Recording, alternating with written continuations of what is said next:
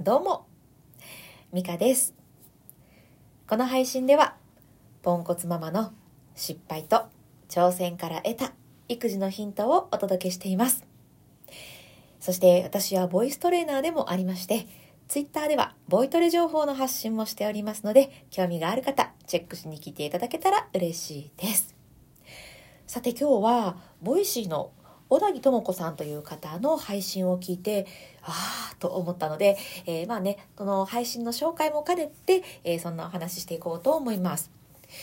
寄り添うのを諦める。みたいな話だったんですけれども、まあ、まあすっごいざっくりしちゃったので、実際にはね、あの、配信聞いていただくのが一番いいかなと思うんですが、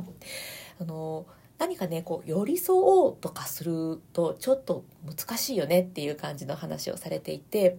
うんそうではなくって、その人がどうしてそういう発言をしたのか、その背景を考えるっていうことが結構重要じゃないかって話をされていたんですよね。で、あ、これそうかもって思ったのが、私の息子がですね、まあ今7歳、えー新2年生になるんですけど、ちょっとね、まあ、容姿のことで、えーまあ、からかわれたというか、なんかね、ちょっと上って言われたんですって。何上って。で、そのことをね、こんな風に言われて嫌やったわっていう風に話をしてくれたんですね、私に。で、その時に私は、ああ、そりゃ嫌やなと思って、私も嫌やなとか言いながら、で、で、その対応策どうしようかっていうのを一緒に考えてたりとかしたんですけど、これ、ちょっと順番間違ったかななんて思いました。私としては、その息子の気持ちに、ま、寄り添うような感じで、それ腹立つな、嫌やな、悲しいな、みたいな感じで、感情にね、ちょっと寄り添うような感じで、ほなどうしていこうかっていうふうに話をしてたんですけど、そうではなくて、その、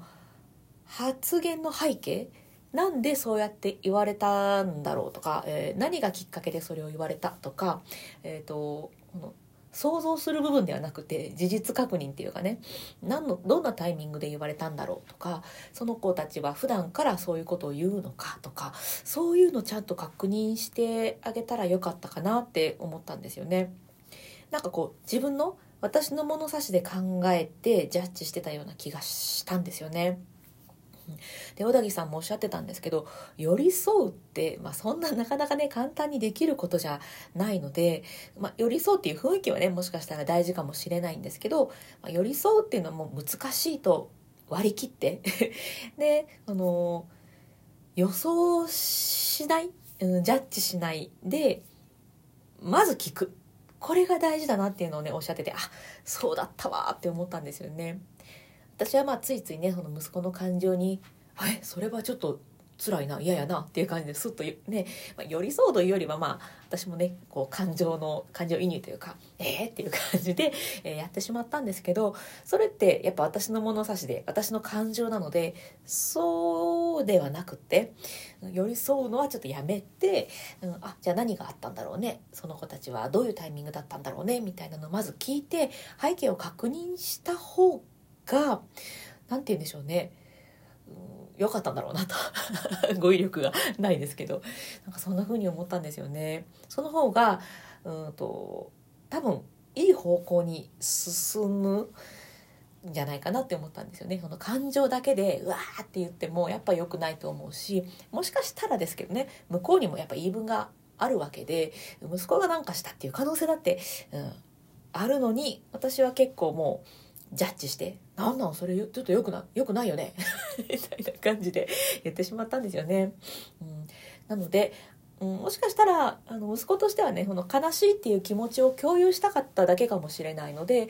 まあ、それはそれでいいんですけどそれもやっぱ聞くのがいいかなと。あそうだったんだ嫌だったんだねどうしたい？みたいなね。うんちょっとちょっと牛しようか？とかね。まあ最近はね牛させてくれませんけど、うん、あ悲しいっていう気持ちを聞いてほしかったのかな？とか、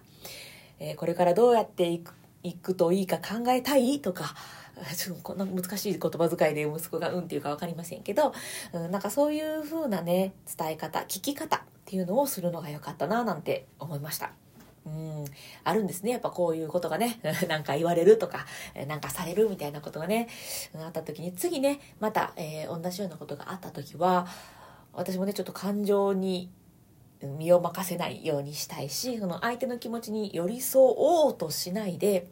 えっ、ー、と、なていうんですね、感情と理論を分けて考えるという感じで、じゃ、実際は何があったのかな？どう思ったかは、まあまあまあ、OK、分かったよ、聞くけど、うん、じゃあ実際に現実には何があったのか？うん、実証ってやつかな？実証だけを切り取って聞くっていうのも、うん、大事な。今後に生かすっていう意味でもね大事なことだったななんて思ってはい、えー、そんな自分の反省をお話しさせていただきました。なんかね何かの参考になれば幸いです。